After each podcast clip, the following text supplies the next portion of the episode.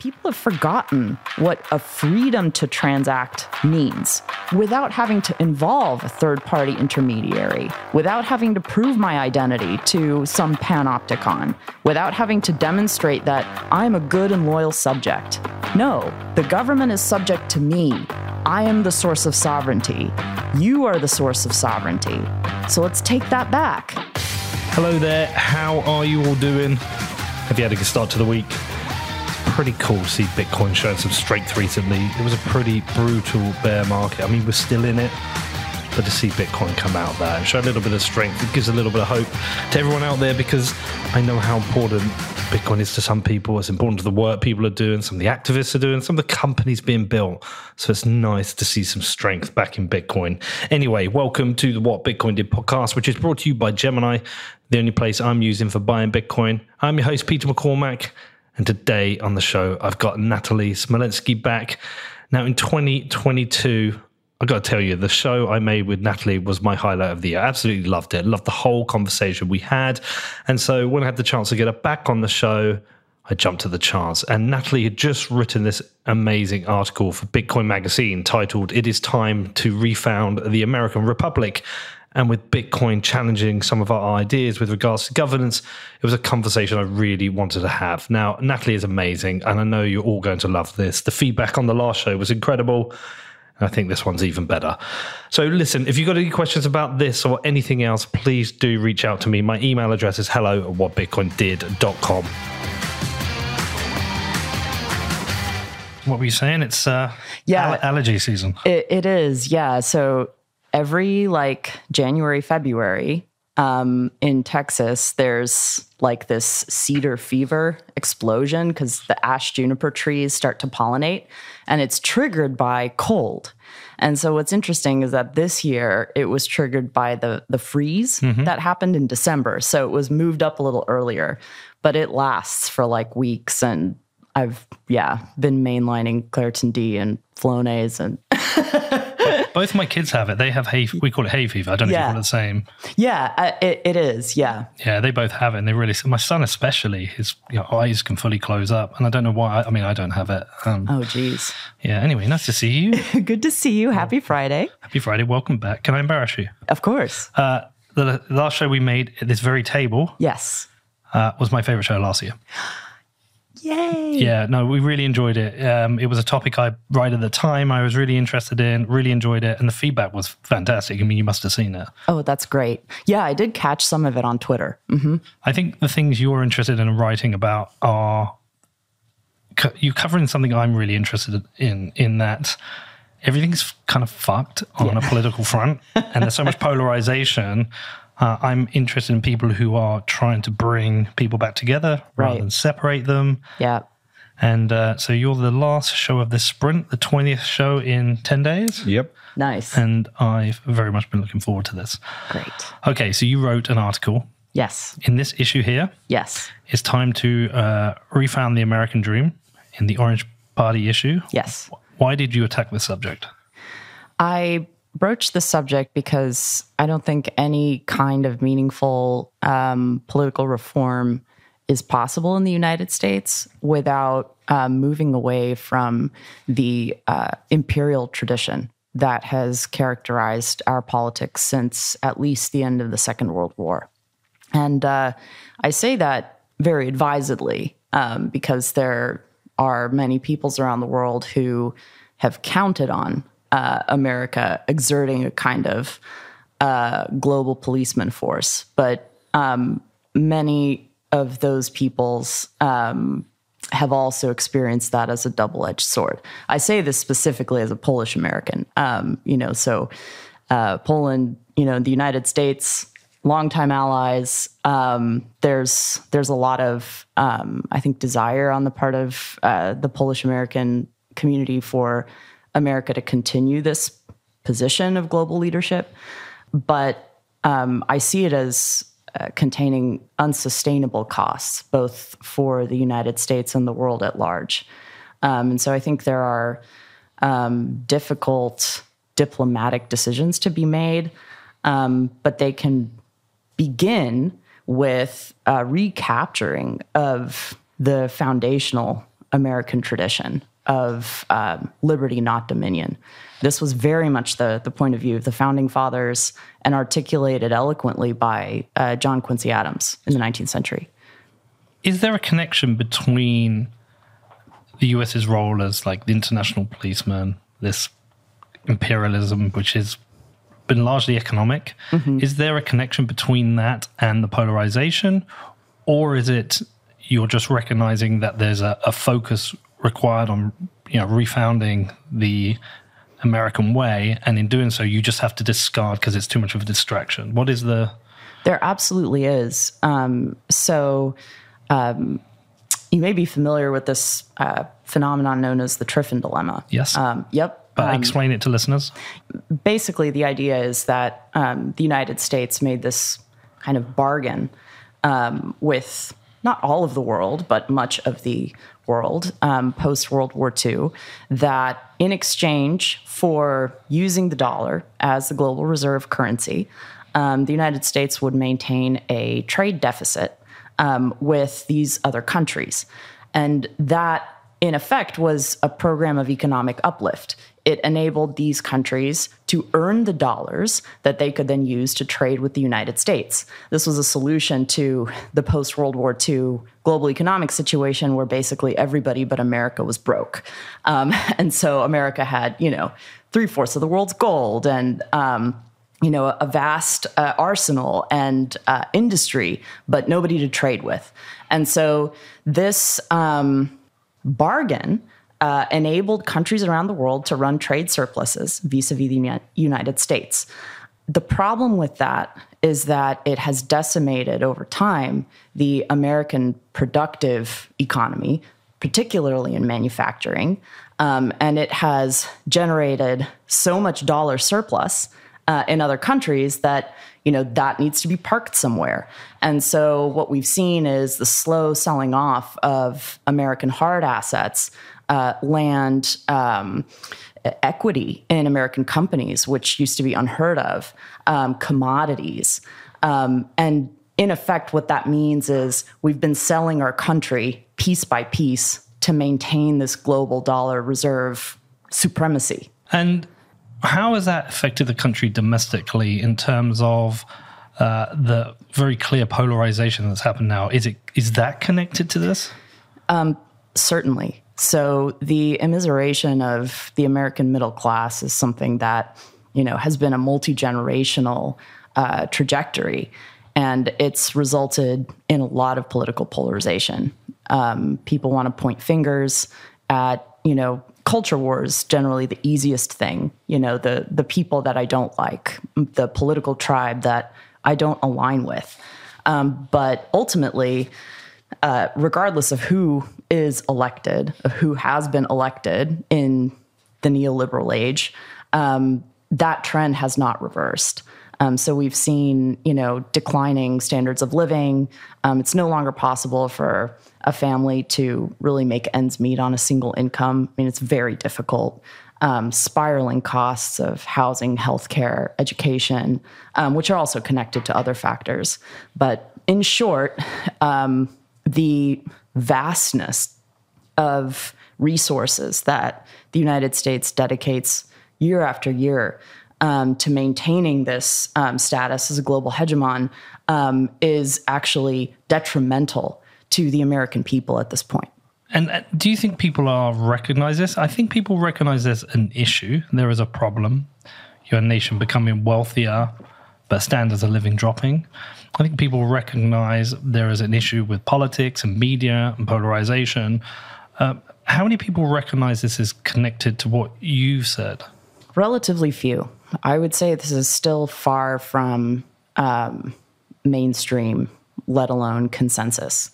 Um, and I mean, that's unsurprising because, um, you know, historically, the the rise and fall of empires has very little to do with um, public understanding of the causes of the rise and fall of empires. Um, empires uh, rise when their resource base is expanding, and they fall when their resource base is contracting, um, prosaically. Um, and the people may not always understand why it's suddenly contracting. Um, but in this case, it simply has to do with an economic trade-off decision that has reached the end of its logic. And you're trying to front-run the collapse and resulting revolution by encouraging people to consider that uh, some kind of reform can either minimize the damage that's caused by this or, or point the country in a new direction. Absolutely. Yeah. So um, I, I think the imperative to be dominant, to be the world's policeman, has resulted in the United States conducting itself in ways that many Americans wouldn't recognize as what they consider to be American values.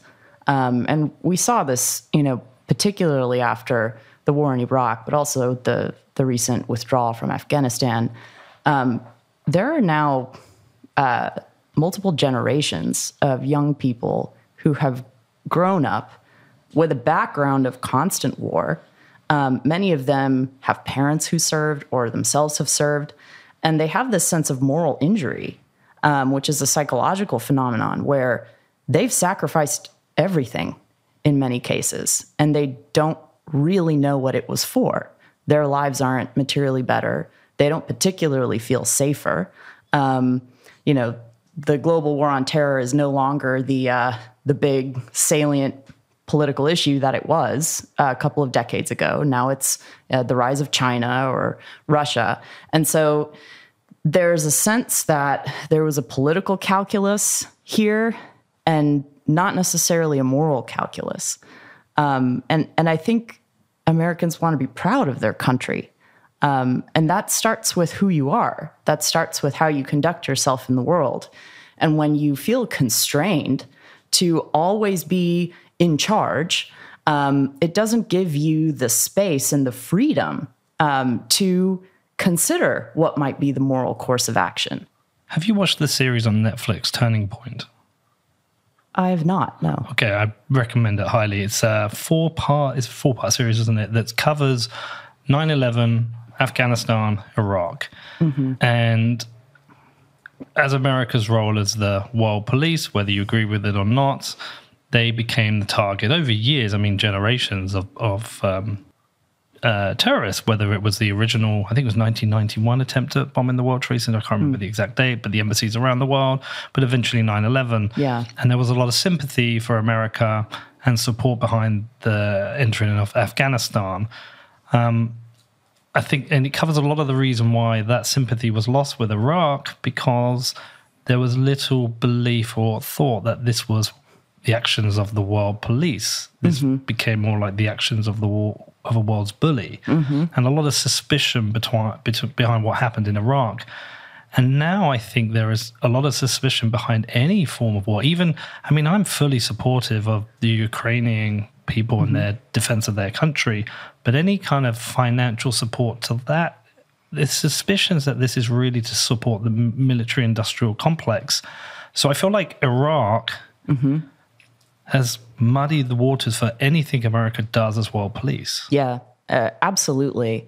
Well, and um, one of the things I pointed out in another one of my essays um, about the end of the petrodollar uh, system is that the invasion of the Iraqs happened, happened suspiciously closely to Saddam Hussein publicly declaring that he was going to start pricing oil in euro. Yeah. Um, and he was one of the very few countries in the world Um, making that claim. Um, and so there, there is certainly, um, I think, a way in which the petrodollar reserve system really kind of saved the United States' um, global economic position after the closure of the gold window. Um, I mean, it was it was a Nixon administration priority um, to, to get this deal done. Um, and so preserving that Preserving that world order has been um, considered of paramount national strategic importance. I don't want to minimize that. Um, on the other hand, um, you know, it's like it's like being a debtor. You know, if this this was, a, I believe, John Maynard Keynes, but if you owe the bank a thousand dollars, you know, you're in trouble. If you owe the bank a million dollars, or you know, a billion or a trillion, then um, the you own the trouble. bank. Yeah. Um, and so we've kind of become uh, what's interesting is uh, after the closure of the gold window, we actually sold the world our debt as gold. This was no other empire in human history has ever done this. We fully monetized our debt and made that the global reserve asset. But that's put us in a position where we have to keep generating more and more debt in order to prop up the liquidity of the entire global economic system. Um, and that puts us in a terrible position because we inflate our money supply, we immiserate the, the middle class and increasingly uh, the upper middle class, and not to speak of the lower class. Like, so it's it's really been a, a dangerous set of trade-offs. Can we do the, the background to the article? Yeah. Um, can we talk about... Uh, your parents moving to the U S and what that experience was like for them, because I I think that sets out the foundations of what the like the what people believe are the traditional American values and why they wanted to come to the U S. Why right. I, as a kid, always looked to the U S and wanted to come here, and yeah. I spent a lot of my time here because, by the way, there's the lens of what you see of the U S on media online, but the experience most of the time I'm, I'm meeting people like you who I mm-hmm. who who represent the values what I believe America is about. Right. Right. Yeah. So my parents came to the United States in, at the very beginning of the nineteen eighties. They were both software engineers um, in, in an era where that was not yet uh, as common as it is today. Um, and they, they didn't intend to stay. Um, but it just so happened that martial law was declared in Poland um, while they were here. They had both been active in the Solidarity Movement, which was uh, a broad coalition, like society-wide coalition against the communist uh, state.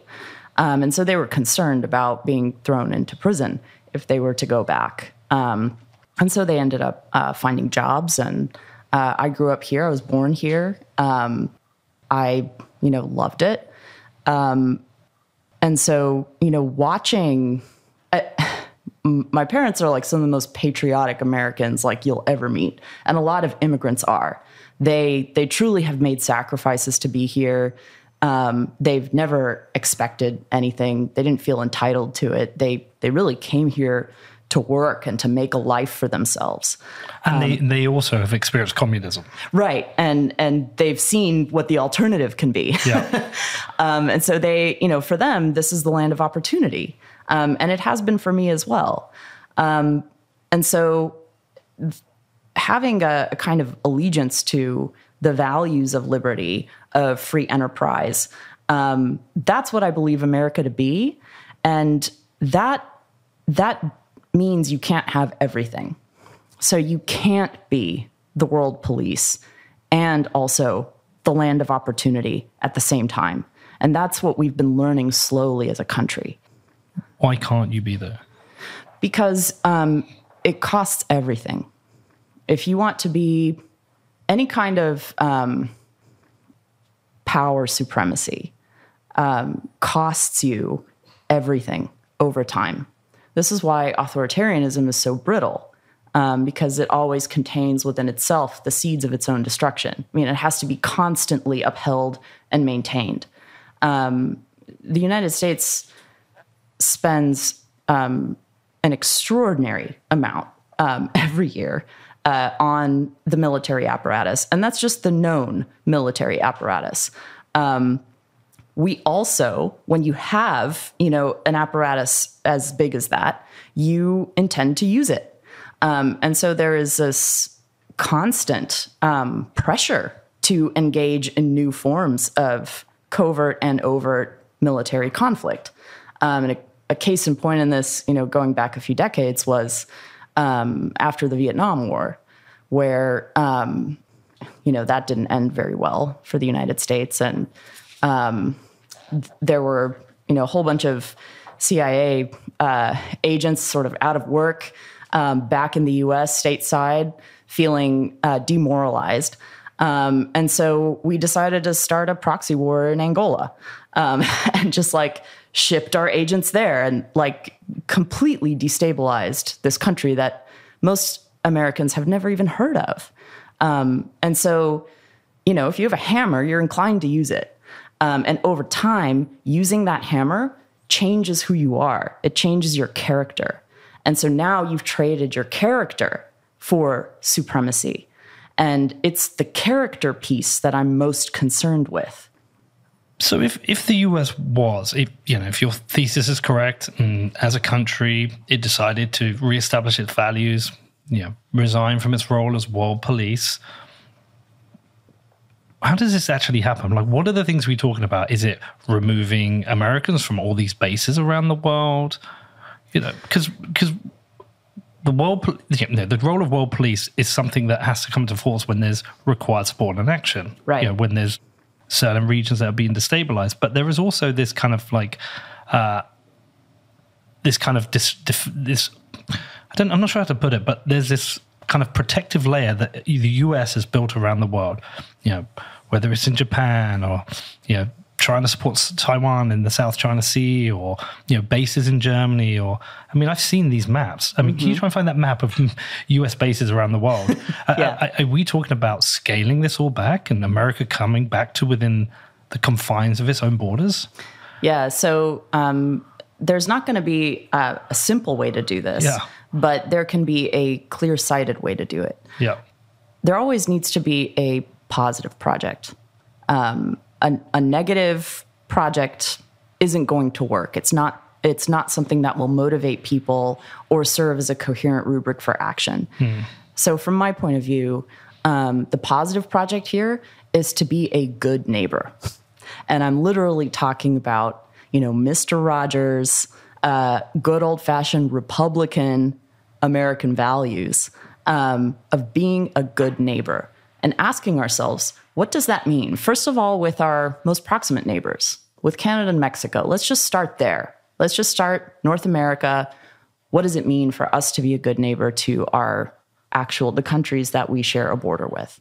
And then let's, you know, let's ask about uh, Cuba and the Caribbean and Latin America, like, and we can begin expanding from there.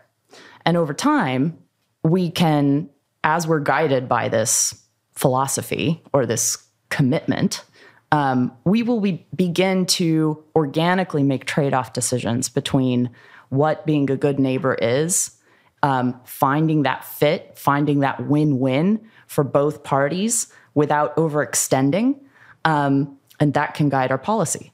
Yeah, because I wonder what that even means. Me and Danny were talking about this the other day.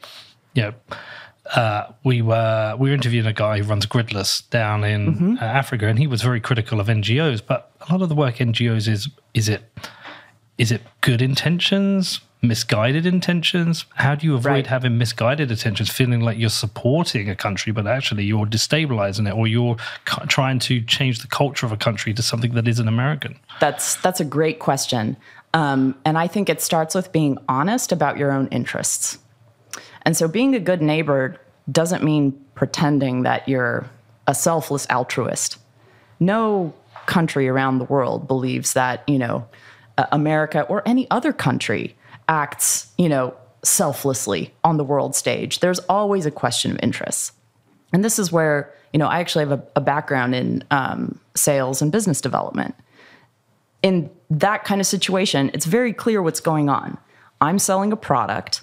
There's a potential buyer on the other side of the table. Um, my interest is clear, but also their interest needs to be clear. Um, and sales works not by strong-arming, but by finding fit so that both parties walk away from the transaction feeling like they've benefited in some way. Um, and that's that's the ethic that I think we need to recover. And no longer trying to sell democracy around the world. Right. I mean, we, we can stand for democracy, but it, it's like John Quincy Adams says, we have to embody ourselves those democratic values. It is our example which stands for democracy, not our military intervention. Um, and honestly, you know, there are countries, many countries around the world where American intervention, even very well-intentioned, has sabotaged the cause of democracy. There are autocracies that exist because, you know, we took out the guys who we thought were the bad guys, but they ended up being the most likely vector of democratic reform, and so now there's nobody. Um, and so by being, by focusing on ourselves being who we espouse to be, um, that gives other people courage to themselves make the sacrifices that will build their own future. Yeah, I had Alex Gladstein on here recently. We were discussing the I M F and the World Bank, and he's written a long piece discussing U S uh, economic imperialism. And he talked about how in certain countries that the U S would make significant loans mm-hmm. and uh, to help you know, grow and support the country, uh, but in doing so, create trade relationships where the resources of that country would be fed back to the U S. Mm-hmm. Um, he gave a few specific examples, but he often talked about uh, these often propped up uh, authoritarian regimes because you had corrupt people within the country willing to take the money and sell off the resources. Uh, but I also know yeah. in your article, you talked about the fall of the Soviet Union and the I M F, the World Bank, that they relied on the loans to maintain democracy. So there's a there's kind of a conflict contradiction between what right. you're saying and, and what Alex Gladstein has said to me. And I guess both could be true. Yeah. So, you know, the, the history of these multilateral lending institutions like the I M F and the World Bank is very interesting. They, they were founded in the era of um, high liberalism, high internationalism um, in the West, um, in largely prompted by this desire to never again experience something like a world war. Um, so, you know, we tried after the First World War, tried again after the Second World War. Um, and the, the idea was that if there was a global body that was a lender of last resort for countries that nobody else wanted to lend to, um, then maybe we could avoid some of, you know, the terrible conflicts that we had seen. Now, um, the the problem with being a lender of last resort is that that's a position of immense power. So everything you do is highly leveraged, and you can end up, you know, just moving a little bit and squashing like an entire generation. Um, and so the power that these institutions have wielded has been um, often profoundly destructive. It also um, has often been the only reason that, you know, people in some countries were fed um, because their governments were so corrupt that there was no bilateral, there was no other country or private lending institution that was willing to to lend to them um, because they couldn't trust them. Um, and so it's it's very difficult to extricate yourself from that. But it's it's also, I mean, if you go back further, this is this is part of the legacy of of colonialism as well, is that many of these countries were colonies. They had independence movements, they were liberated, but their resources and their economic institutions were still entirely owned by the West. Um, and so they, you know, they had entrepreneurial politicians um, who knew how to advance their own personal interests um, in amidst this web of of great power politics. It sounds very messy. Yeah, it's extremely messy. Yeah, and if and if the U S was to you know, resign from its position of world police,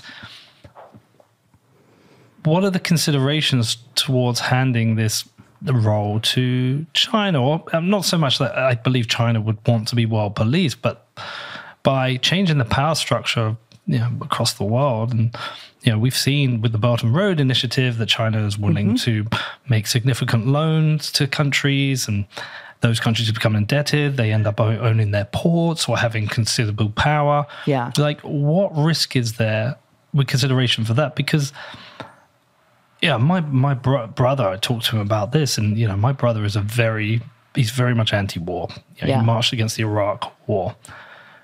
But he sees a higher risk of giving power or changing the power structure and giving more strength to China. He sees that as a much more risky scenario for the world. Yeah.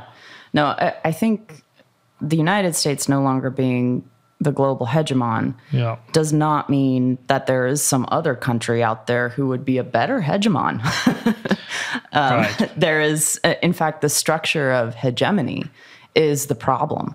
Um, but...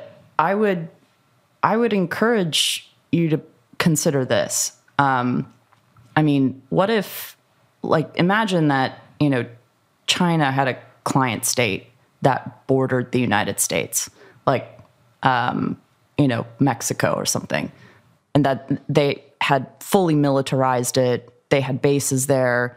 They would do, you know, regular military exercises, land, air, and sea, um, and somehow claimed this territory as part of their sphere of influence. Well, we might we might rightly ask, they're all the way on the other side of the world. Like, what are they doing here? Like, why is why are they asserting this as their sphere of dominance? Um, and and so this, I mean, this also gets at the Russian concerns about expansion of NATO. Yeah.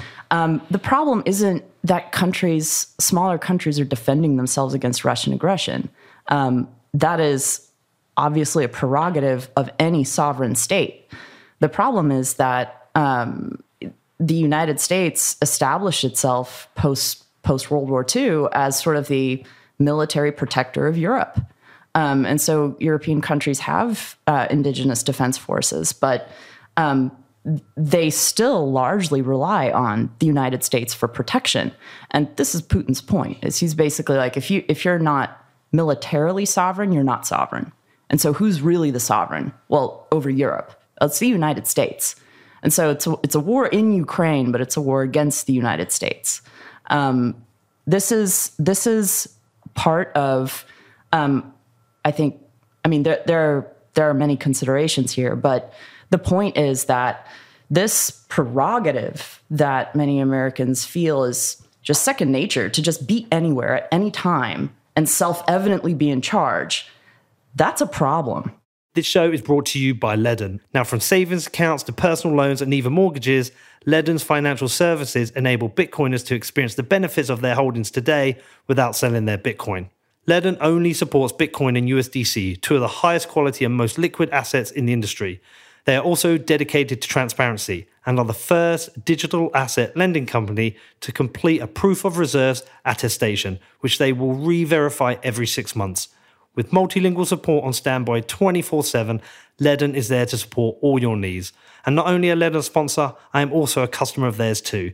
Now, if you want to find out more, please head over to ledden dot io, which is L E D N Dot io. Next up, it is Ledger. Now, recent events have highlighted just how important self-custody is, and Ledger is the smartest and easiest way for you to take control of your Bitcoin, and the world's most popular hardware wallet just got better.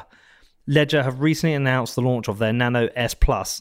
The larger screen makes it easier to manage and verify your Bitcoin transactions, and the Nano S plus maintains the same high level of security as all other Ledger products. Now, I have been a Ledger customer since early two thousand seventeen, before I even started this podcast, and I absolutely love the S plus. If you want to find out more and purchase a hardware wallet from Ledger, then please head over to shop dot ledger dot com, which is S H O P dot L E D G E R dot com. Also, today we have BitCasino. Established in two thousand thirteen, BitCasino was the first licensed Bitcoin casino, and they are trusted by tens of thousands of players worldwide. Not only do they have cutting-edge security, but they also have fast withdrawals and V I P experiences that money can't buy. With over two thousand eight hundred games and tournaments to compete against each other and twenty-four seven live chat support, BitCasino is the best Bitcoin casino that you can go to. Now, if you want to find out more about BitCasino, the first Bitcoin casino to win an E G R award, head over to bitcasino dot io, which is B I T C A S I N O dot io. And please remember to gamble responsibly. Yeah, um, I, th- I think many other countries around the world would be fearful of the U S bringing in its protection for other countries, but then alternatively, I don't. I mean, who's to know whether this would make the world a safer place? I j- right. Who's to know? Um, you, you talked about in the article, or you mentioned the, you're seeing like uh, a rise of well, there is a rise of socialism around the world, mm-hmm. or a threatened rise of socialism. Do you see this as a rejection of capitalism? Why, why is this happening? Um, the pie is growing at a much slower rate. Right. Um, so. The when does a civilization feel confident? It feels confident when it's expanding. Um, it's expanding when the economic pie is growing fast enough that generally standards of living are uh, being raised. Um, people feel that they have opportunity, prospects. Um, that trend has reversed, um, not just in the United States, but but we're experiencing it. Yep. Yeah, in the U K, we were experiencing it. Absolutely. And so what, what happens when the pie starts to um, shrink? Well, people start clamoring over the existing resources, and calls for re, uh, redistribution become uh, louder, calls for um, punishing corruption become louder. This often, you know, becomes a kind of populism. You know, people like to say right wing or left wing, but I don't really think those terms are appropriate. I think there's a kind of inchoate sense that the elites, as such, are, they've gotten too top heavy. And that is, in fact, uh, materially the case. Um, elites consume more resources than any other stratum of the population. Um, and as, you know, they have children, they reproduce and they expand generation after generation. They want all of their children to be situated also as elites. And so you can't have a shrinking economic pie and a growing elite base forever. Eventually, the elites also start to feel constraints. Um, and really, the, there's a, a historian, uh, Peter Turchin, who argues that Um, prior to the advent of capitalism um, in the agricultural world, um, it was actually these battles between elite factions that spelled the end of empires. Hmm. I think. I think the. Uh, I think during COVID, during the era of COVID and post-COVID, we we really had a light shone upon a separation between them, them and us in mm-hmm. in two ways. I think during the uh, COVID era, we had the light shone on this kind of separation between the the, the elites and the, the peasants in that. And I think it was in two ways. Yeah. Um, uh, with the um, the numbers that were published, how some of the richest people in the world got much richer. And mm-hmm. then we all saw, you know, companies had to close down, bakeries, ice cream right. shops. I mean, we had Michael Malice in here yesterday. He was talking about how he left New York. He said all the, you know, all the interesting little quirky shops, they've all closed, you know, all the mm-hmm. cafes, the ice cream shops. We we saw all that, but we also saw the ridiculous thing where there would be some kind of event, a Met Gala or whatever. Nobody was wearing a mask, but all the staff were. Yeah. And I think it was the kind of like this really grotesque um, display of of separation between elites and everyone else. Yeah. Look, there's always going to be wage disparities. There is always going to yeah. be rich and poor. But to have it so grotesquely put in people's face, now you add to that since then, you know, a lot of suspicion about well, the truth that's coming to us. We've seen a lot of suspicion with regards to media. I mean, the, the I you know, Malice corrected me and saying mainstream media, call it corporate media. But there's a lot of suspicion to the incentives now. So I, I, I feel like we're in this place of, you know, teacher on, on potential revolution, and I don't say that lightly, mm-hmm. but I just think people are fucking fed up. Yeah, yeah. No, I, I, I think that's true. I don't um, want a socialist revolution, though. Well, yeah, every revolution is messy, um, and and revolutions tend to um, they tend to replace one set of elites with another. Um, the the question of whether or not they affect actual structural change that will materially uplift um, the condition of the people is a whole separate question. Um, and, you know, in some cases, redistributive revolutions have had um, near-term equalization effects. But the problem with mere redistribution is that if you're not generating the economic flywheel, if you're not preserving the engines of wealth generation, Um, then you're going to just run into the same problem that the past regime ran into. And this is why capitalism matters. It's not because it's morally virtuous. It's because it's the most reliable social technology we have for growing the pie. Like before the nineteenth century, like net world economic growth was um, almost stagnant. Like most people would make the same amount, like, of money or resources for their entire life. Um, and that also meant the pace of social change was much slower. But once the Industrial Revolution hits, um, once capital becomes a technology, you start just seeing spikes in uh, economic growth and f- much faster changing standards of living, culture change, um, education, science. I mean, everything takes off. Which is not to say that it's been great for everybody, but there is no meaningful alternative that doesn't shrink the pie. And shrinking the pie is what leads to famine and, and uh, yeah, rolling hunger. Revolution. Well, yeah, and, and potentially millions of deaths. You know, the, mm-hmm. the reason we had Malice in was we were talking about uh, the Soviet Union and what happened under mm-hmm. there. uh, communist revolution, you know, tens of millions of people died. Was it tens of millions? Millions? Maybe a couple of tens of millions. Yeah, I don't know the yeah. numbers, but a lot of fucking people died. Yeah, yeah. Well, what's what's interesting is that... Um, you can't you can't destroy the productive class. Right. And Lenin actually realized this. So after the Bolshevik Revolution, um, there was a period of time when uh, the Communist Party wanted to, you know, do away with money. They dissolved the central bank. They printed quadrillions of rubles, just literally hyperinflated the currency away. Um, people began, you know, bartering just to go about their daily lives. Um, and Lenin quickly realized that he actually couldn't um, build uh, the Soviet Union into an industrial power without um, some value, some stable peg of value that could be a store of wealth and a medium of exchange. So he brought back the central banker um, and reestablished a bank, reissued the currency, um, and in fact embraced something called the new economic theory, which which was also the model for Deng Xiaoping's reforms in China. Um, that led it to be basically a, a market economy.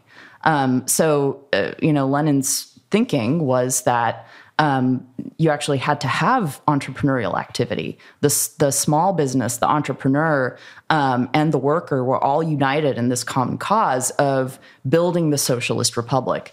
And um, the early U S S R actually saw some of the fastest economic growth rates in the world um, because they were, I mean, they were an agrarian economy industrializing.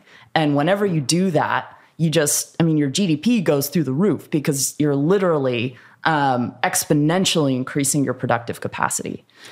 So where did the Soviet Union fail where perhaps China has succeeded? So that's, I mean, that's a great question. Um, and I am not uh, a historian of either of these places in enough depth to probably answer it satisfactorily. Okay. Can you point us where we should look? Yeah, but I, I would suggest, you know, uh, some of the major reasons that have been identified for the uh, the slowdown in growth in the Soviet Union is interestingly around um, a kind of resource protectionism. So um, not wanting to basically be self-sufficient, um, which uh, is is I think a, a noble intention. But when your economy is growing, you know, sometimes there need to be periods of time when you are reliant on, you know, foreign sources of whatever. Um, there also was this phenomenon whereby the state um, kept plowing resources into factories um, that were no longer productive. So it was a kind of propping up, um, it, you know, again, well-intentioned, not wanting these, you know, workers to lose their jobs, these factory towns to basically become immiserated. I mean, look what happened in Detroit. Or the United States, you know, uh, we just kind of like abandoned that city. Um, the Soviet leadership didn't want to do that because, after all, it was supposed to be a workers' party. But the problem with that is that the factories weren't solvent. They weren't able to keep up with um, the productive demands of a growing economy. And so eventually the state just couldn't prop it up anymore. The state does run out of resources. Um, and we're seeing, you know, these cascading defaults start to happen around the world now. Um, the United States is in a privileged position because all of our debt is denominated in the currency that we print. And so there's there's a bandwidth that we have to kind of print away um, our insolvency for a certain period of time. But eventually, the question of real value always catches up with you. Is your productive economy able to support the level of debt that you have? And I would suggest the answer is no. So can we talk specifically about China? Uh, for, a, for a country, uh, an authoritarian country, um, it has been economically successful over the last, what would you mm-hmm. say, two decades? Um, so the the real kind of post-Mao reforms started happening in uh, the late seventies, early okay. eighties. Um, and they've... They've continued dramatically. And, and now the problem is, you know, China's facing many of the same problems as the United States, which is that they have um, a, a tip-top elite of super rich um, people, many of whom uh, have been engaged in scandals around, you know, not paying taxes and um, incurred public outrage around ostentatious spending and lavish lifestyles. And so the the Chinese state is really trying to ramp that in or, or reel that in. Mm. Like, um, you know. Dis- dissent also.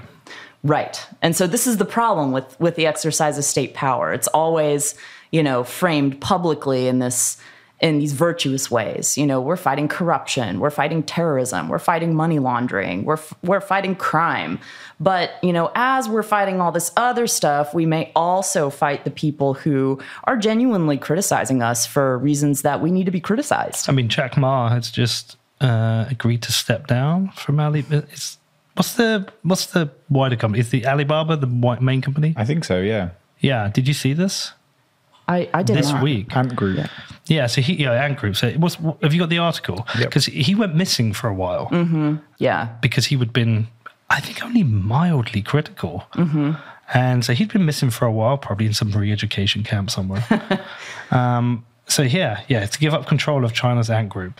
Jack Ma will cede control of Chinese fintech uh, giant Ant Group, the company announced, following the Communist Party crackdown on the nation's tech sector that target the, targeted the char- characteristic billionaire. One of China's most blah, blah, blah, blah, blah. But the former teacher had retreated from public view since Beijing torched Ant's planned an I P O in Hong Kong following his barbed comments about government regulators. Yeah. His company, yeah. He also met publicly with Trump, which um, I, I saw someone comment um, recently that, you know, uh, in China, if you're if you're a captain of industry, Uh, you cannot also be a diplomat. if, right. if you try to cross into the sphere of politics, it's sort of overstepping uh, your bounds. Um, yeah, I mean, but but he was critical yeah. of the regulators and right. suddenly disappeared, and now yeah. he's back and he's going to have control of his group. Um, it's it's very authoritarian, and uh, but it's.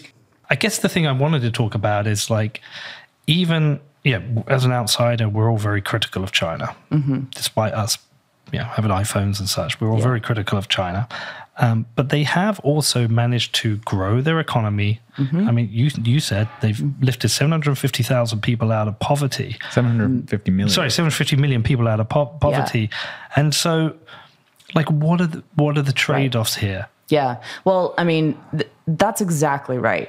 Um, the question that many U S elected officials are asking openly now is, why can't we be more like China? And that chorus is only going to grow. Um, but people, that's actually very anti-American because right. yeah, all, all the all the films and T V shows that kind of refer to the, I don't know, this may be the era of the fifties, sixties. It was like, are they communists? Where are the commies? You know, like it seemed to be like everything, everything America stood for was anti-communism. Mm-hmm. That's right. And the threat of the expansion of communism around the world. Right, right. And now, I mean, I know that they're not communist anymore, even though they're the Chinese Communist Party. There is a certain amount of entrepreneurial spirit, but they certainly are authoritarian. Yeah. Um, there, there's an economist who uh, recently wrote about um, how...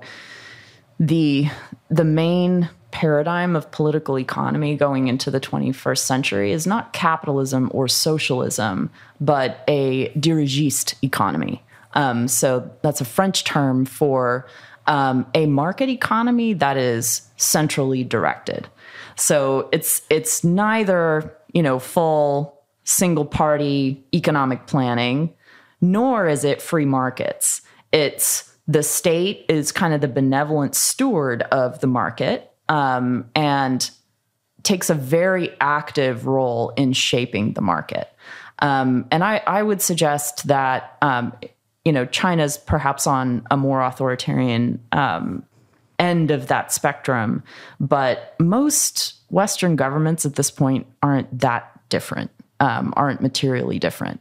They may, in their rhetoric and in their cultural traditions, have these traditions of liberty, but um, in practice, um, the state is uh, sort of seen as the arbiter of virtually everything, from speech to economic transacting to gas stoves. Yeah, I mean, like literally every little thing, um, and again, we talked about the hammer and the nail problem. Like, you have a huge military, you're going to use it. Um, the political class, their mandate is to pass laws. And so um, they tend to approach solving problems by passing more laws instead of thinking about, you I'm know. Just, I'm sorry, yeah. The reason I'm giving a nod to Danny, you yeah. know what I'm thinking. It's the Mark Moss quote. It's the Mark Moss quote. What is it? Uh, every new law, whether good or bad, means less freedom, mm. roughly. Mm-hmm. Right. Unless, unless it's a law to remove a, a bunch of laws. But yeah, generally speaking. Yeah, exactly. So, I mean, it, it, the laws, we never get less laws. Like, we don't get fewer laws. We get more laws. We get a more complex layering of laws. And this then requires more administrators to interpret the laws and more complexity in the layers of governance that oversee these societies. And so the state gets bigger and bigger and bigger. Um, that trajectory uh, isn't going to be reversed through rhetoric. It, it actually, we need real action here, and it's going to be hard. There's going to be a lot of resistance to it. It, it also it also damages productivity. Mm-hmm. I mean, there are like... Absolutely. Uh, to say that you, you don't get the removal of laws, I was remember I was out in Wyoming uh, with Tyler Lindholm, and he talked to me, he was talking to me about licenses. It's like, you have to have a license to be a hairdresser. I was like, why do you have to have a license to be a hairdresser? Either you can cut hair or you can't. And I think, you know, you do get periods of, would you not argue deregulation is a removal of regulations?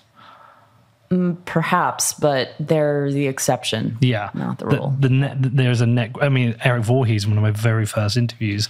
You know, he's a, a libertarian. Talked about, you know, the size of the state. He said, "I'm not even asking for the abolition of the state, or I just can we just get one percent smaller? Right? Can we just get yeah, you know, just a little bit, and then maybe tar- target five percent? Um, but yeah, it, it you know." The nuclear industry has been hamstrung by mm-hmm. regulation. Um, That's right. Yeah, certain things with, with even what I do in the U K, like certain rules are holding back my business, the ability to get bank accounts. I'm now actually being investigated um, for buying a house because I've sold Bitcoin in the past. Huh. There's so many things like that that get in the way. Right. Of, you know, but but how do you how do you get these reforms? Because I'm with you, Natalie. Yeah. Yeah. Absolutely. How do you do it? So um, I think there has to be uh, a generational turnover in leadership. Um, and that in itself, that's sort of necessary but not sufficient because... Why though a generational turnover in leadership? Are you talking about the political class? Uh, I am talking about the political class, yes. Um, because um, I, I would suggest that the current generation of political leadership has been formed under a paradigm of geopolitical relations and economic, um, well, let's just say political economy that is profoundly in this direction of um, good guy American king, um, dirigist state economies, a sort of top-down federated uh, system of control that um, ensures that the world functions smoothly. Well, uh, that's a very coherent picture, and it's comforting. Um, the prospect of a more decentralized, multipolar world is terrifying um, to many people in in the current generation, and you know, even even the people who do lean more libertarian. I I think the the younger generation um, hasn't inherited the assumptions of the post-war order. They're um, entirely digitally native. Um, so the world is at their doorstep and has been at their doorstep from childhood. Um, they have known nothing but economic crises um, and a shrinking of prospects um, and lowering of standard of living. And so I think they're open. But the question is always open to what? And this is why there has to be leadership. There have to be people, voices in the public sphere who are speaking in terms of character, and not just of getting yours or getting revenge against the bad people who took things away from you. No, who are you going to become? What are you going to build? What are you going to invest in and sacrifice for? That's the world that you're going to create. We seem to have very few people of that kind of character and quality about at the moment because, I, I mean, you talk about a turnover, a generational turnover of the political class, but we do see...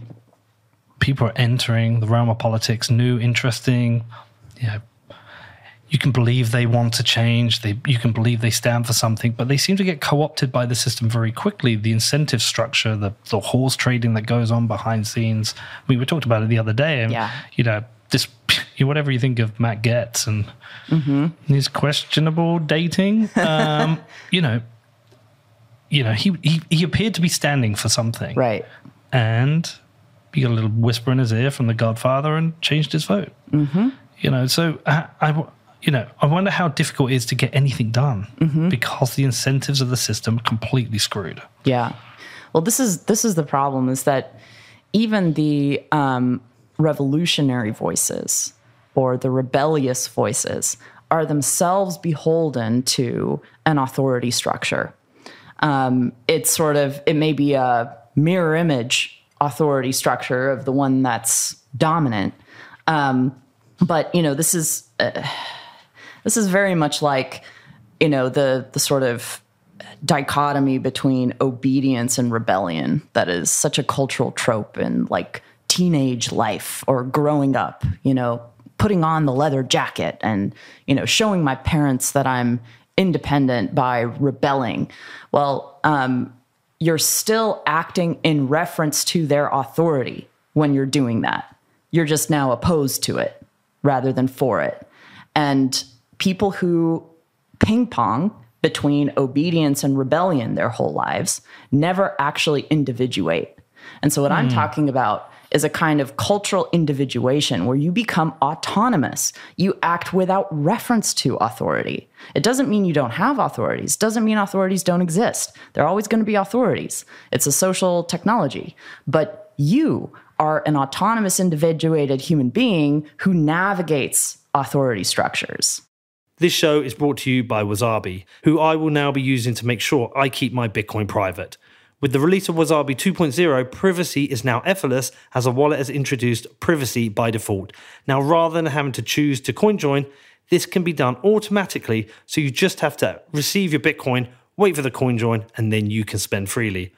All the magic happens automatically in the background, which is a massive U X improvement, which, you know, that's always something I care about. Now, you do get additional privacy through Tor integration into Wasabi, so you don't leak your I P address. There is also no more minimum denomination, so you can CoinJoin any amount and there is no change, so any amount you receive from a CoinJoin is private. Now, privacy is something I am definitely taking more seriously, and with the recently released Wasabi two point oh, this becomes so much easier. Now, if you do want to find out more, please head over to wasabi wallet dot io, which is W A S A B I W A L L E T dot I O. Also, today we have Gemini, who I am using exclusively for buying and selling Bitcoin, but whilst we're at the bottom of a bear market, I'm only buying. We're hodlers, right? We hodl through this. Now, I have been using the Gemini app for buying the dips all through this, and I've also set up my D C A with twice monthly buys of Bitcoin. Both the app and the website make buying and selling Bitcoin super easy, and Gemini have invested in building leading industry security since day one. Gemini are also running a special offer for listeners of What Bitcoin Did. All you need to do is head over to gemini dot com forward slash W B D, and new customers will get twenty dollars in Bitcoin when they trade over one hundred dollars or more on Gemini. Now, if you want to find out more, please head over to gemini dot com forward slash W B D. That is G E M I N I dot com forward slash W B D. So I kept a note earlier when you talked about... Uh Yeah, reformation, uh, re- refounding the American dream based on traditional Republican values. Mm-hmm. So I'm bringing that up because you said, you know, there is so much polarization. Yeah. To sell in uh, reform based on traditional Republican values on a on a person by person count, you may be losing plus fifty percent of the nation.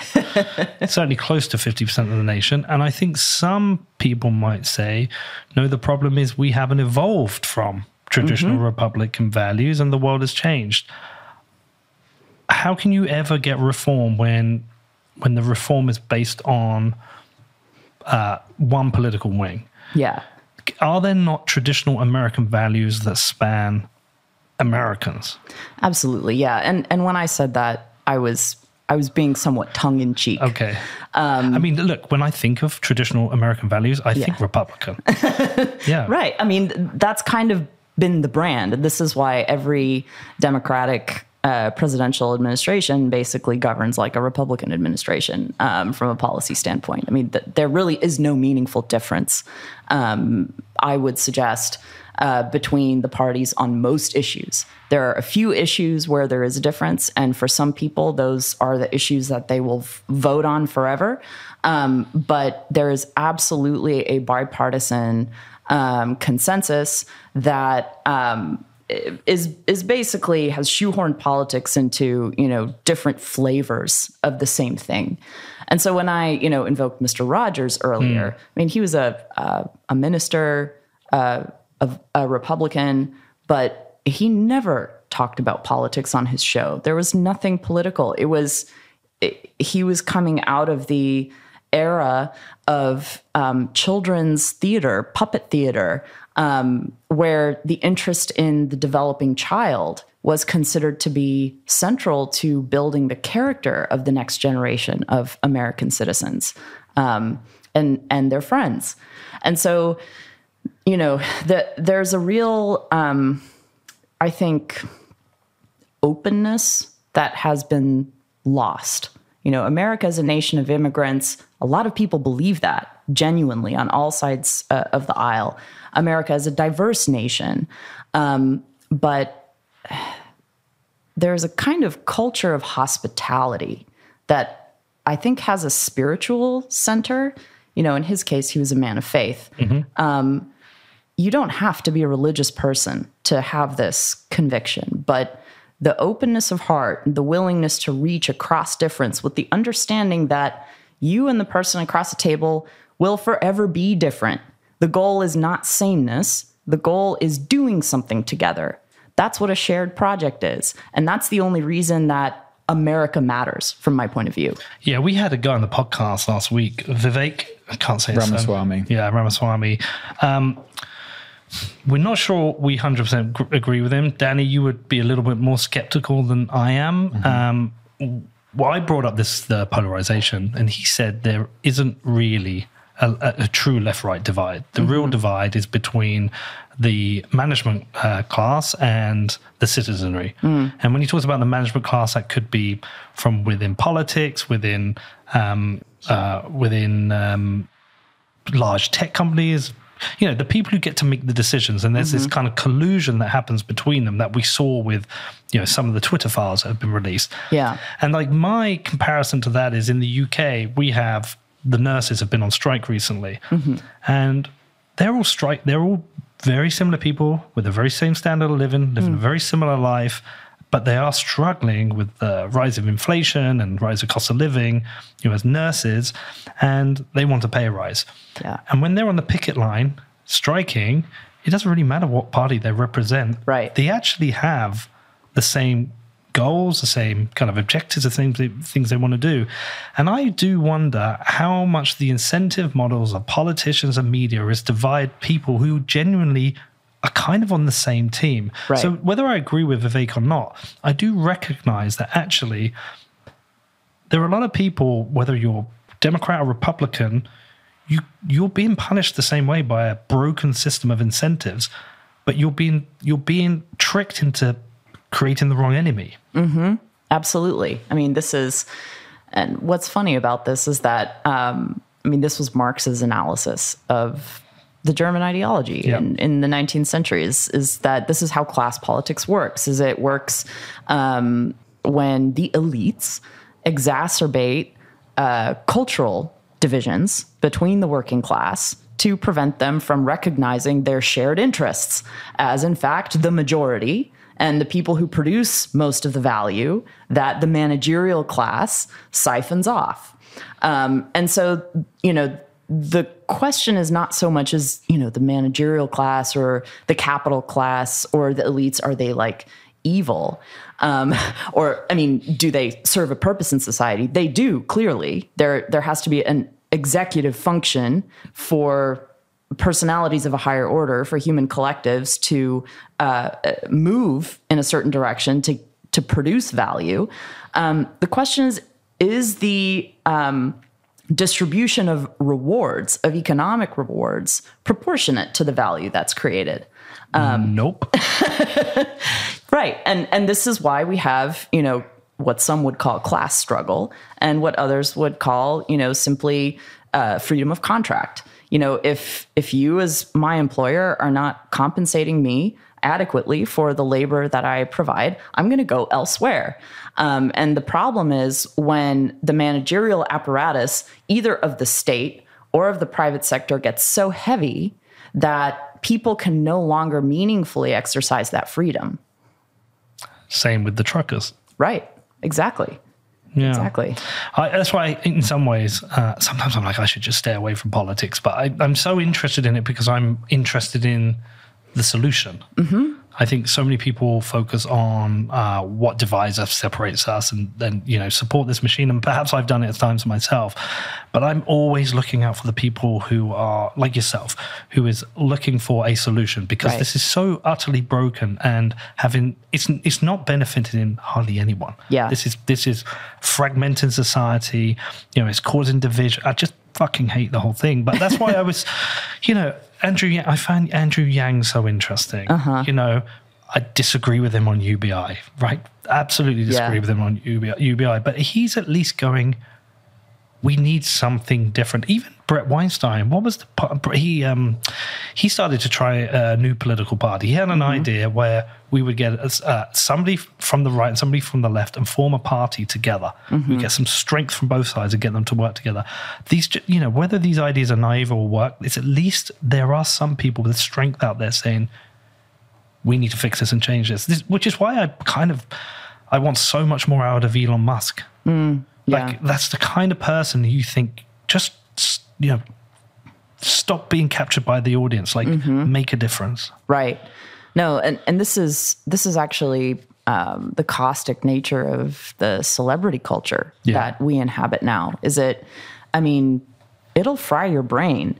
And this is one of the things that I myself, you know, am careful of. Like, every public appearance that I make is something that I treat with great respect. You know, it's like a wild animal because you don't want it to wield you. You want to be sure that you are wielding your public personality um, and that you are in service to the organizations and the people that you're responsible for. So there's a, a wild Natalie Smolenski under there that we... if we prod in the way, right way, we will get you to well, any, any kind of amplification, whether it's through um, celebrity or power yeah. or money, is uh, you're you're dealing with wild forces. Um, and if you don't know yourself, then um, they will own you. In fact, you will own yourself. Yeah, that, and I think that's the big issue with, like, we notice with audience capture. Once right. you're captured, getting yourself out of that position right. is very diffi- difficult because, again, back to incentives. Right. Your incentive is to...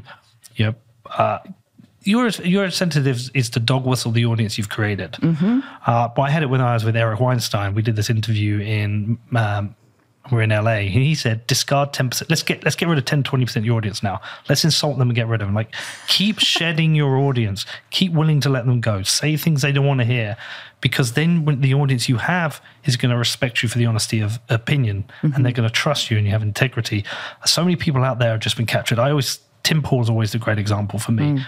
You know, I just I just think he's become a dick. Mm. And that's going to piss people off on this, but he is so captured by his audience that he dog whistles them the whole time. And I, for me, I, I think I have the strength to go, okay, I like some of what you say and some of what you don't say. I, I think other people don't. Yeah. And so those people add, you know, and by the way, people criticize the mainstream media. These people are making the same mistakes. Mm-hmm. They're doing exactly, no, exactly the same, exactly the same fucking thing. that, that, you know, someone like Tim Paul will criticize the mainstream media. And I'm like, You're, you've got the same right. playbook. Right. You've got the same incentives. You want to you want to separate your audience. You want to dog whistle. You want to build up this kind of uh, rabid following, and you, you know you're you're contributing to the same problem. It really pisses me off. Anyway, Natalie, what, what, what is what is the answer? The answer is the slow, hard work of coalition building and uh, character building in a shared project. And that's the question. Um, what is the American project? And I would suggest um, that the American project is one of um, prosperity and opportunity, regardless of who you are or where you come from. Um, if you if you have an entrepreneurial spirit, um, you know, whether you're generating capital or knowledge or, you know, any other form of innovation, you should be welcome here. Is that not true anymore? I think, I think it is, but less and less so. I think it's becoming harder and harder for either people born in America or who immigrate to America to make it. Um, and ah, that needs to be fixed. So you can come here, but like m- making it, is that also a barrier? Right. What and, are the barriers that are up? Well, we have a very um, uh, Byzantine and bureaucratic uh, visa process that routinely just leaves um, thousands of people, highly qualified um, people, uh, either out of the country or forces them to leave, um, unable to set down the roots that they need to meaningfully build something here. Um, meanwhile, you know, we have uh, immigrants leading like the top ten technology companies in the United States. And so there's there's clearly a mismatch between our need for talent and our ability to uh, import the talent that we need to sustain the the engine of economic growth. And then, you know, for homegrown talent, um, the the challenge is, you know, one often of economic hardship um, and an education system that mirrors the hardship of the local communities. Um, and so you have, these are vicious cycles. And that visa system, would you say that's just uh, a function of more laws, more rules, right. yeah. m- more bureaucracy? No, exactly. Um, and there's there's a lot of political grandstanding around immigrant visas because, um, you know, political administrations want to appear tough on immigration or, you know, like they're prioritizing uh, American jobs, you know, jobs for Americans. Um, but the reality is, and and actually uh, Elon Musk uh, has spoken about this, is that um, economic prosperity, you know, generally relies on um, either like rapid population growth or lot of immigration, um, because you need to generate the productive capacity, and, and that's your human capital. And so if you have a shrinking population and you're not replenishing um, kind of influx of fresh talent, then your economy will contract over time. And does this also become political? Because, uh, correct me if I'm wrong, but immigrants are more likely to vote Democrat. Um, you know, I think I think there's... there are certain groups of immigrants that are targeted by, you know, whatever the hate message of the day is. Um, but I would say immigrants on the whole are extremely diverse. Um, I, I grew up in a community of immigrants, many, you know, from all over the world. And I would say the vast majority of them voted Republican. Oh, really? Yeah. Uh, and that's not a function of the geography where you're from. Um, it is to a certain extent. Um, it's also a function of profession. There are certain professions that tend to vote Republican or okay. Democrat. Um, that may have changed, you know, since I was growing up in that community. But um, these are, you know, when we when we talk about po- party affiliation, we're talking about culture. You know, people are often Democrats or Republicans in the sense that they're, you know, Methodists who go to this church, or, you know, they're, you know, from this particular neighborhood. Um, and and so this this is why I'm I'm actually hesitant to label people. Yeah. Um, because I've spoken to people with very different party affiliations. Um, who who agree on issues that they would never think they agree on, um, but for cultural reasons they can't be seen together or affiliate with one another. God. Um, okay, can you help me just understand uh, just some historical context? Back uh, hundreds of years ago when um, America established the Bill of Rights and the Constitution and the forefathers were debating it, were there still two... You know, how was the political divide then, and how how were these issues debated?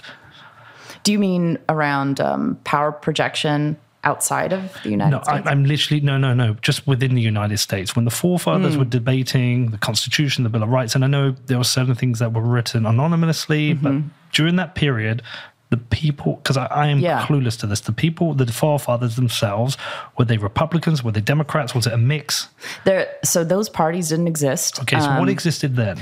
There, I would, I would say North that, and the South. Uh, yeah, I mean, there were there were profound geographic divisions. So the main question in like the early, early American Republic was, to what extent are we a coherent project, a coherent state?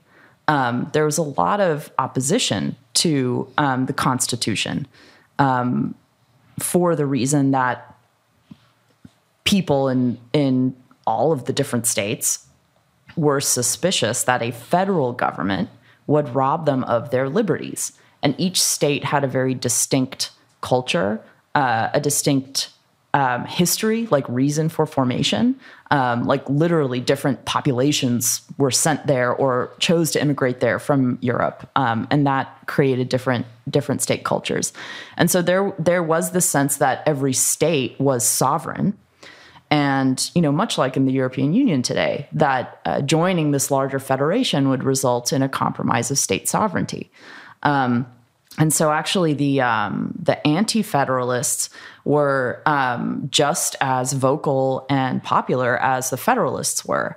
Um, and in many states, ratification of the Constitution happened through like some really strong arm tactics, like people being tarred and feathered and like physically like beat up in, in public. Um, there was, I mean, it was a violent era.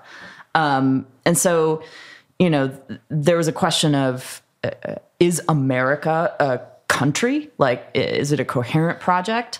And eventually the, the Federalists won. Um, I would suggest, though I'm not a historian of this era, because the logic of common defense was still so fresh. There was still the sense that um, if we didn't unite, if we didn't at the very least share in armed forces, we were vulnerable to being, you know, taken over again by our former colonist or colonial power, um, or perhaps a different one, like or civil war. Right. Um, yes, certainly that that was a concern as well. Or state by state conflict. Um, I think uh, probably more pressing was was the concern that, you know, we just liberated ourselves from the British Empire, but they could be back. And in fact, they were back. Right. Um, and so we need to hang together.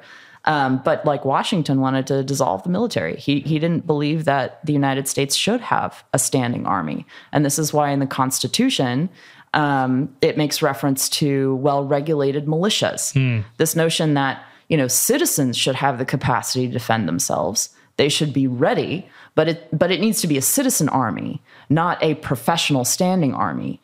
That is an instrument of tyranny. Um, and look where we are now.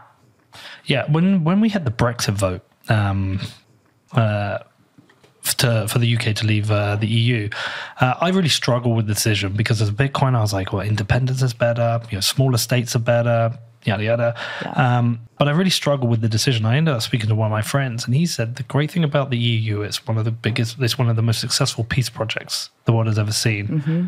And we have not gone to war in, you know, countries in the E U have not gone to war. We've had war in Europe, we had the Balkans, but you know, you, you know countries within the E U have not gone to war with each other because mm-hmm. we are united. We might disagree with each other, but we're united. And so that that's always kind of like weighed heavily on me in, in that's, you know, for all the bureaucracy and the inefficiencies you get, the fact that you remove that incentive for war is kind of, you know, it's a big reason f- to vote to remain because, mm-hmm. I don't know, it just feels like the right thing to do. Um, I'm not really going anywhere with that, by the way. Well, I think what you're pointing to is that um, there was an economic friction that was removed yeah. in trade between European countries that did create a kind of rising tide of prosperity that incentivized the people to keep the peace. Yeah. Um, however, that there was a trade-off there. Um, you created a larger uh, administrative class in Brussels, yes. um, who then could dictate terms um, to every member of this union.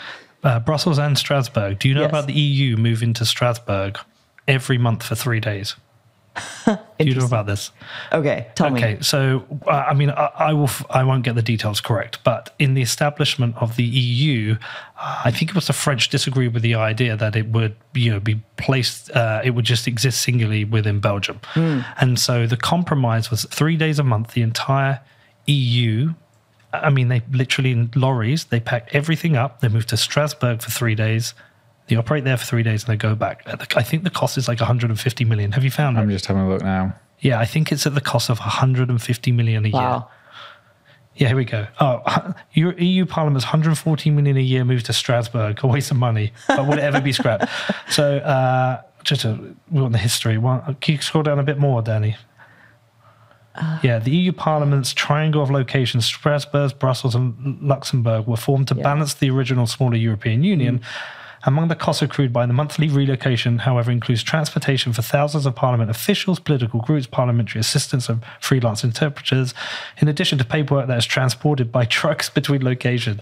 In March, plenary resolution of the E P budget, it was noted that the environmental impact is significant, stands at between eleven thousand and nineteen thousand tons of C O two a year, the equivalent of driving between, yeah, yada, yada. Divest, yeah, I mean, it's just fucking ridiculous.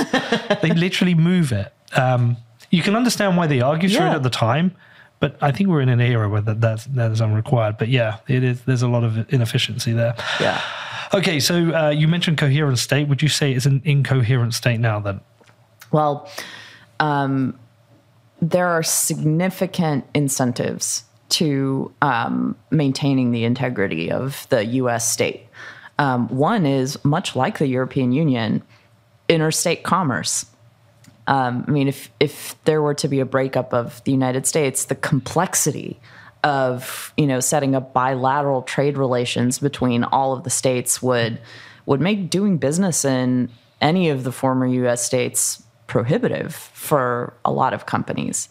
Um, and again, this common defense, um, you know, it's it's maybe uh, it's not so hard to imagine the United States fending off uh, a Chinese invasion. It's hard to imagine Mississippi fending off a Chinese invasion. And so um, there there are, you know, in terms of economy and military sovereignty, um, really strong reasons to cohere. The question is, you know, what beyond that should the federal government do? Um, and I think that's really where the open question is. So maintaining a, you know, common defense, there's a there's a solid and good argument for that, but uh, removing the power or the amount that the federal government gets involved in would make uh, the country more efficient. It would make it less imperialist, and that could lead to, I mean, how much of a common goal do you need? It's, if long as you have strong states' rights and states' decisions, people have the ability to move and live where they want anyway. Mm-hmm. Yeah, no, I mean, it, it's a It's a question of uh, to what extent do we maintain the state apparatus that right. we built? Like, just to give you a sense of this, um, there are currently eighteen federal intelligence agencies. eighteen. eighteen. Like, they've they've been exponentially kind of growing. Like, there's a hockey stick curve. Um, and that's not to say anything of all of the um, you know, federal, basically police, you know, uh, law enforcement agencies, and then the state uh, law enforcement, municipal, county law enforcement. So that there's this massive and growing um, police apparatus that exists at all levels of government. And to what extent, you know, do people in Texas, for example, need to be subsidizing with their tax dollars, you know, all eighteen of these intelligence agencies? I don't know. Hmm. I'm not sure how to close this one out. Um, Let's open it. Well, yeah. I mean, like I said to you, what next? You said build a coalition, but yeah. part of me thinks maybe things have to get worse before they get better. You know, I think, mm-hmm. I don't know the answer. Like, I'm so, totally intrigued by this subject, but I'm massively out of my depth adding to it because I'm not an American. I don't understand historical context. There's little I know mm. about it. What you put, you're going to have to close this one out for me, Natalie. What question do you put out there? No, I, I, I would like to end with an invitation to your listeners mm-hmm. to consider what it would be to build liberty. Um, what does that mean as a positive project?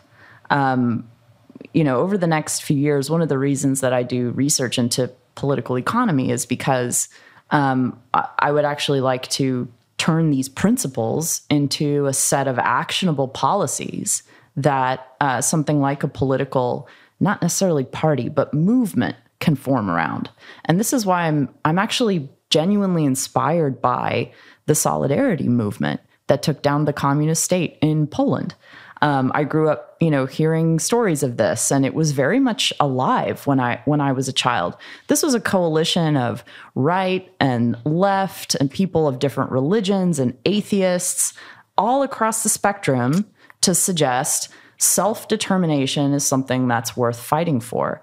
Um, and I think that spirit of solidarity can be rekindled again. Can you lead it? Well, I'm I'm out here trying. I mean, you have the historical context with your parents. It would feel only right that you were to carry that torch on here in the U S and yeah. drive forward that solidarity. Absolutely. Absolutely. Well, well, you would have my full support and backing, and the limited resources I have to help you. Uh, I hope I hope you do it. I'm so sick of it. I'm yeah. so sick of it. I'm I'm I'm regret anything I've got involved in that is uh, drives polarization. I've got zero interest anymore. I, yeah. All I, ca- I I just care about trying to bring people together. I don't want to say it in a uh, Lex Friedman, everyone, but but at the same time, like there is something to be said for that. Like yeah. we just we need to bring people together. Absolutely. This is just the beginning. Yes. Uh, we, me and Danny are going to be looking for, out, out there looking for the Natalie Smolenski Solidarity Movement. Yes. Uh, creating solidarity between the, the left and the right, and hopefully ending this bullshit. Uh, Natalie, I was well out of my depth today, but I absolutely love talking to you and listening to you talk about this, and I wish you all the success. Uh, where do you want to send people? All right. So um, t x bitcoin foundation dot org. I owe you some money. Oh, well. No, I do. I've totally forgot about that. Okay. Yeah, I'm going to send you some money. So we want to do, um, we're already publishing the Satoshi Papers. Mm-hmm. This is the first academic journal. Um, we're bringing together historians, economists, social scientists, philosophers to write about why Bitcoin matters for human societies and for state-society relations specifically. Um, so that book is coming out and by the end of this year. Um, and then we also want to do some fun events. Like we want to engage people. We want to bring like some really smart people who aren't necessarily Bitcoiners, but who write about the stuff that we've been talking about today. Because I think Bitcoiners are some of the most intellectually curious people that I've ever met. And they're hungry for this. So let's let's do it. That was the question I didn't ask. I, forgot, I forgot I have a Bitcoin show. What does the role of Bitcoin play in this solidarity? Well, um, it's it's a reminder that um, all all power is not top down from the state. Um, in fact, value is an emergent phenomenon. It emerges bottom up as individual people opt into something that is better than what they're currently living. Um, and so what Bitcoin is, first and foremost, is an alternative. Um, it's a new way of imagining. It's a new way of relating. Um, people have forgotten what a freedom to transact means, that I can just pay you for something without having to involve a third-party intermediary, without having to prove my identity to some panopticon, without having to demonstrate that I'm a good and loyal subject. No. The government is subject to me. I am the source of sovereignty. You are the source of sovereignty. So let's take that back. Yeah, that, honestly, I should show you this email afterwards. We've got our quote for the opening of the show, I think. Yeah, I think we have. um, so in, in buying this house, right, I have to send six months of bank statements and prove I have the funds in um, in my bank account. And now I've got my solicitors combing over all my private transactions and questioning them. You know, obviously there's Bitcoin transactions in yeah. there. There's, you know, and they're asking me what it's about, what it's for, can I prove it? And it's it's such, you know, not only is it invasive, But it's like, why? I'm not a criminal here. Right. What the fuck have I done wrong? Exactly. You know, it, surely, I mean, if I was American, surely this, you know, would be against the, the Fourth Amendment. Yeah. This, this, sort of. Sort of. Yeah. Oh, yeah, no, that's search and seizure, isn't it? Well, this is the thing. The, these constitutional rights are meaningless. You need a new constitution. No, we need um, we need a leadership class with the character to live by it. Integrity. Yes. Wow. Integrity and politicians don't go hand in hand. Natalie, listen, I absolutely love talking to you. You can come on this show whenever you want. Me and Danny will have you whenever, whatever you want to talk about. Uh, anyone listening, go in the show notes, read the article. Please go and check out the previous interview we've done and remind the, what's the name of the association?